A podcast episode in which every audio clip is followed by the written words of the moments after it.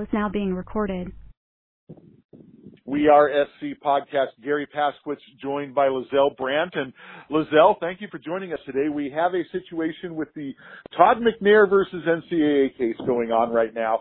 And uh, for those who don't know, you are a practicing attorney in addition to being a contributor for We Are S C. So this case is right up your alley. It's one that you've known for a long time. You've covered Todd McNair, and you've had a chance to be in the courtroom.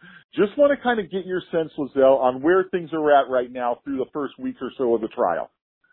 Thanks, Gary. So happy to be here. Yes, this is definitely right up my alley as a civil litigator. Uh, my thoughts initially are I am happy that we are here. It has been about seven years now since the lawsuit was filed by Todd McNair on June third, two thousand eleven. And, you know, we've gone to the Court of Appeals. We've gone back. We've gone on for years. And I'm just happy, actually, that this case is, is finally seeing the light of day and that the dance or the trial is actually going on. Uh, yeah. And so, and so now that we are here and, and you're seeing, we're going to kind of go through, uh, what, what you're seeing in the courtroom, what kind of arguments you think each side is developing. We're really going to talk about the lawyers at some point, because obviously that's something that you're interested in. And we want to kind of mm-hmm. give our We Are S C listeners a sense of, uh, of where things are at, and then procedurally how you see things going from here. But just right now, Lizelle, as you've had a chance mm-hmm. to see each side begin to frame their case on what their arguments are going to be, what are you hearing so far? Okay, Gary. Well, I mean, initially, I guess the the way to frame this is that in approaching this trial, there are two big issues that uh, each side is going to have to address. I'm looking at this from, from the jury perspective. Number first, number one is, and, and the reason is because if you look at Todd McNair's lawsuit, his lawsuit really falls into two categories of claims. One is defamation. Uh, where did the N C double A make false uh, statements against him? And the second is uh, contract claims. Did the N C double A breach his contract with U S C and, by extension, Todd McNair? So with that in mind, uh, you're going to see the, I guess, the key points that each side is trying to make boil down to two big issues that the jury's going to have to make decisions on. The first is, did the N C double A violate its own bylaws in terms of, uh, there's a specific section, actually. It's section nineteen point one point one point four, duties of the coordinator of appeals. And that states that, you know, and this is with Rodney Uphoff, that uh, he's not to be an active participant in either the institutional hearings or during the committee deliberations. So that's number one. Was there active participation by people, including Rodney Uphoff, Roscoe Howard, Shep Cooper, who were not part of the voting committee of infractions at the time? That's number one. Number two, you've got the issue of credibility between Lloyd Lake and Todd McNair. What happened between those two? Was McNair privy to any allegations, or was it true that he was told that something was going on and he knew about benefits that Bush was allegedly receiving? Who do you believe, convicted felon Lloyd Lake or Todd McNair? And one interesting thing that I think hasn't gotten enough attention out there is that when the Committee of, of Infractions made its decision, it had to abide by a certain standard of proof, and that's called clear and convincing evidence. I'm actually going to geek out a little bit here, Gary, because um, in terms of burden of proof, that's a pretty high standard. Uh, by comparison, I had a civil trial about a year and a half ago, and the standard of proof was preponderance of the evidence, which means if you're looking at a weighing scale and all things being equal, if you have one drop of sand that pushes it slightly over, then you've proven your case. That's preponderance of the evidence, which is a pretty um, common burden of proof in civil cases that aren't tort-related. But the N C double A has a higher burden of proof in order to make its determinations, and that is called clear and convincing evidence, which means that they must have a more firm belief, not just preponderance, not just more likely than not, but a more firm belief in um, their ultimate decision. So they must more firmly believe in Lloyd Lake versus Todd McNair, and that's going to play a lot of it into, well, you know, who do you believe? Again, the convicted felon or or Todd McNair. And, and, and, to me, and that's what you're going to see all, a lot of the testimony going around. Yes. And, and it's been pretty it, – it, we have heard it before when it was all happening, but to see some of that different differing testimony come out right now, or to see some of Lloyd Wake's words and how they got twisted around, and then the, you hear from Todd McNair, and to hear them believe – Lloyd Lake every single time has been pretty dramatic right now. So I think that's interesting. But you know, Lizelle, what I really liked hearing from you was talking about the Uphoff emails and his weighing in from the outside. I've always thought that's been one of the key elements of the case. And, and I would ask you as a lawyer, it really makes it interesting to me that Uphoff, Howard, and Cooper, this was some of the most slanting and damning words towards Todd McNair, and yet none of them should be allowed. How do you have law professors from other schools weighing in from the outside when they weren't supposed to with such strong language about the case? Absolutely, Gary. And the other thing, again, that I uh, that I wanted to press on that I feel isn't getting enough attention yet, and maybe it will at some point, is what was what's lost in this is that all of these members, whether it's Uphoff or Roscoe Howard, Eleanor Myers, the committee, they are volunteer, I mean, not volunteer, they are unpaid members. So they get nominated and they're put on this committee. But if you look at it from that perspective, added into everything, so you're talking about these Um, people that are for about six times a year, they weigh in on cases twenty hours. They are not paid. So it makes it even more interesting that, I mean, I sit there and I think, well, if I'm sitting on a, a committee and I've served on um, other public boards before, why would I just, you know, on my separate time, just do this extra work of reading two thousand seven hundred pages? I'm not getting paid for this. And then writing a seven-page memo and submitting it. So that that's one big question that I have, separate of the language. But then when you get to the language itself, he's talking about, you know, losing sleep, um, uh, right. on, you know, just days after the deliberations, and they are pretty damning. That, that and that's by uh, Rodney Uphoff and, you know, Roscoe Howard calling Todd McNair morally bankrupt when he wasn't. He was technically the newbie. But, I mean, they, they called him the pit bull, Shep Cooper again. It was really interesting how these three individuals were so involved, again, in a case that, it, I mean, my view on that is if you're if you're Rodney Uphoff, he is the coordinator of appeals, which means he really doesn't come in unless he's trying to defend them later on. So for him to inject himself in early on before a decision is being made is kind of like the cart coming before the horse, Gary. You Uh, you just want his involvement is really, well, make your decision, and then after that, I'm going to defend that. And and you see him, and he he even admitted it in testimony that he was trying to influence. I I was there on Thursday. Unfortunately, I couldn't be there every single day, but I was pretty amazed at how regularly Bruce Broillet, the attorney for Todd McNair, was able to get him to admit that he. Uh, that he wanted to influence the committee to make it arrive at the right decision. He kept saying, he, Bruce Broillet would say, you were trying to influence the committee. And he said yes, and then he'd add, to get the right decision. And I mean, I, I kind of get where he was going um, for, but I don't think that it was playing the way that he probably thought it was, because the way that I was hearing it was, you're trying to influence the decision the right way that you, you want it to be based on your other emails about losing sleep for three nights in a row. Sure seems like he, like you say, sure seems like he was weighing in when you hear it that way. I, I'm, I'm imagining that's one that resonated well. I would like to ask about your, your thought on one of the N C A A strategies with one of the arguments they made right at the top, Lizelle, and that was to say, yes, we acknowledge making mistakes in the investigation. Uh, which obviously stuff like Uphoff doing what he did is, is one of them, but to admit that right up front, and then the way that they went after Todd right away, saying, we only gave you a one-year show cause. You had plenty of time to try to get more work. We don't think you worked hard enough. What do you think about those two elements at the start for the N C A A? Uh, as far as them making an admission of them not being perfect early on, that's a pretty, I think it's a smart strategy. You want to be the one to bring it out. If you're, if, mm-hmm. you, if you look at a trial as a chess game, you want to be the one to bring out your, uh, your, your bad news. That way you can take a little bit control of the neg- of the narrative early on versus somebody else bringing it out and, and just, you know, slamming it in your face if you're not being completely truthful. We've seen Bruce Broillet do that on a couple of occasions. I'll talk about that later when we, we talk okay. about the attorneys.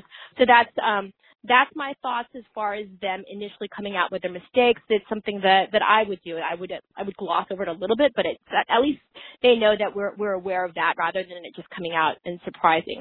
Now, as to uh, Todd McNair not being able to um, find a job like after they only had the um, one show cause um, penalty, that is something that is definitely going to be an issue. They've you, they've already um, hammered on it. So when Todd McNair takes the stand, it's something that I will definitely, if I'm there, uh, be paying attention to. If I'm a jury, I want to know, well, what what is your answer to this? Why weren't you able to find a job when Uh, two other people were, who were, two other coaches were hit with far, you know, with even longer periods, were able to find coaching gigs um, pretty shortly thereafter. Mm-hmm. And as an attorney, Gary, when I see cases that aren't, that are similar to my case, but go against me, I try to find something that distinguishes them. And if I'm Bruce Broillet, and I'm guessing this probably is going to come up because you're looking at, uh, let's see, so you're t- looking at Bruce Pearl. He was with the Tennessee Volunteers um, as a te- I'm sorry, the Tennessee Vols as a head coach, and um, and he actually ended up at Auburn. And Kelvin Sampson, he was actually with. I, I don't think that the basketball program gets any bigger than Indiana, and he again also was able to find a, a coaching job. And I think the reason is because they were head coaches, and what distinguishes them is that you're at a higher level of, um, you know, awareness. You are on the national stage. You, there is, there is upsides to still hiring these coaches from top programs to, to be at your program from recruiting reasons, other reasons. And they've had a chance to make a name for themselves. They have the contact. Todd McNair, while he was, you know, big within U S C and probably within the Pac, I guess Pac ten at the time, Pac twelve, um, he is an assistant coach. He wasn't Pete Carroll. So I don't think it's a fair comparison, and this is, again, what I'd be arguing if I was Bruce Broillet, um, to say that, well, this assistant coach who, how many people would want to take a chance on him, given the fact that, you know, there's this potential issue of him helping another, you know, player. Did he know about this? Not tell the university. And he's just an assistant coach. He's not like the the biggest name. How how much can he help us in recruiting? Uh, and again, ask him compared to the other coaches, Bruce Pearl, Kelvin Sampson, who were head coaches at big programs. So I think that that's a little bit uh, of a way to distinguish. I, I, and I thought it interesting, and, you know, not as a lawyer, but just it struck me that, that those were the two first points they're making. It almost felt like, okay, we, we, we admit we're kind of guilty, and so let's just get to the money. Let's just get to hammering down how much we're going to have to pay you. Uh, I thought that was interesting. Let's, uh, and I know in some so cases the, you want to, and I, I'm sorry. Hello? No, go ahead. And I know in some cases, and that goes to mitigation, because that will be their question. Well, you know, did you try to mitigate? Did you try hard enough to try to get jobs? And, and one of the things that came out is that he's worked for Uber, and he's going to get a job with high school. I, I'm sure that, you know, having been paid two hundred fifty thousand dollars a year, uh, it, to go from that to an Uber job probably wasn't his first priority, but he's willing to take it, and that shows you, you know, some level of, of mitigation. But obviously they're going to try and minimize their damages, which is going to go to, well, how hireable were you after that, and right. how hard did right. you try? And his argument is, well, after you made these arguably defamatory statements about me, how wh- what could I do? You, you know, you cut my legs out from beneath me. He he did try with um, Coach Sarkeesian, Coach Carroll, and um, Temple, where he played, but, you know, again, for whatever reason, it apparently didn't work out. So, but if I was him, I would argue, well, this is me, sh- this is me trying it, but you've kind of put my legs underneath me. So, I don't know what you so let's go, expect. Uh, let, let, but let's go to that right now, and that is the lawyering, which is uh, which is what you were paying a lot of attention to. And so, talk about Bruce Broillet. What what what do you think of the the job that he's doing so far, and the tack that he's taking? Bruce Broillet is a lawyer, doing... for those who don't know. Yes, Bruce Broillet is, is Todd McNair's no, a lawyer, and I think he's doing a masterful job. I am watching him, and I also like that he's five foot two, so he's a fellow shorty, um, but definitely a big presence in the courtroom. He, there's a few techniques that I really like that he does. I would call one like the death of a thousand cuts, where he just, he will hammer and hammer just a little bit. When, when Uphoff was on the stand, um, one of his first questions was, well, that, that was before you start, was that when you started losing your sleep to Rodney Uphoff? And it took him out of nowhere. And he's like, no, I didn't really say that. And you hear Bruce Broillet say, oh yeah, we'll, we'll get to that.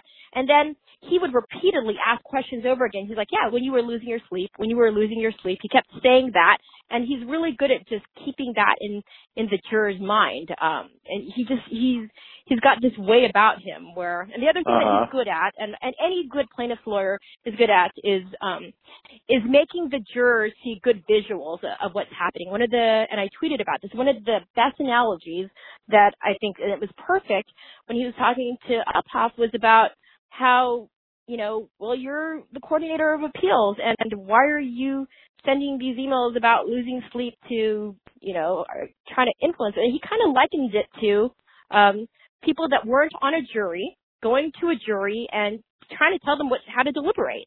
And right. it's pretty genius because he's looking at the jurors while they're doing this, and he's kind of implying, like, hey, would you like it if somebody came to your de- deliberations and tried to tell you what to do?